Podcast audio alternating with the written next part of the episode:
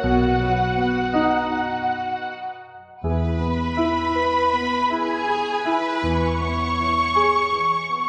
้ากันได้เหมือนน้ำกับน้ำนม ผู้มีธรรมะประจำใจด้วยกัน ย่อมเข้ากันได้เสมอ แม้ไม่เคยรู้จักกันมาก่อน และมักจะคบหากันได้ยั่งยืน เพราะบุคคลย่อมคบหากันด้วยอุปนิสัยใจคอที่ต้องและตรงกันเป็นหลัก ดังนั้นโดยทั่วไป คนที่มีความประพฤติดีก็จะคบกับคนที่มีความประพฤติดี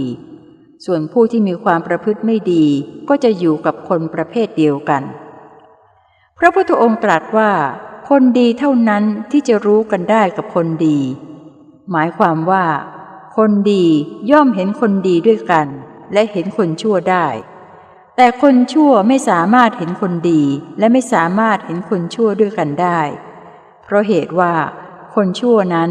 ไม่รู้จักคุณธรรมของคนดีว่าเขามีกันอย่างไร เขาทำกันอย่างไร และคนดีเขามีอะไรอยู่ในใจบ้าง จึงทำให้มองไม่เห็นคนดี และเมื่อไม่รู้จักความดี จึงไม่สามารถที่จะแยกแยะออกจากความชั่วได้ แม้ตนกำลังทำชั่วอยู่ก็ตาม ด้วยเหตุนี้ คนชั่วจึงมองไม่เห็นคนชั่วด้วยกัน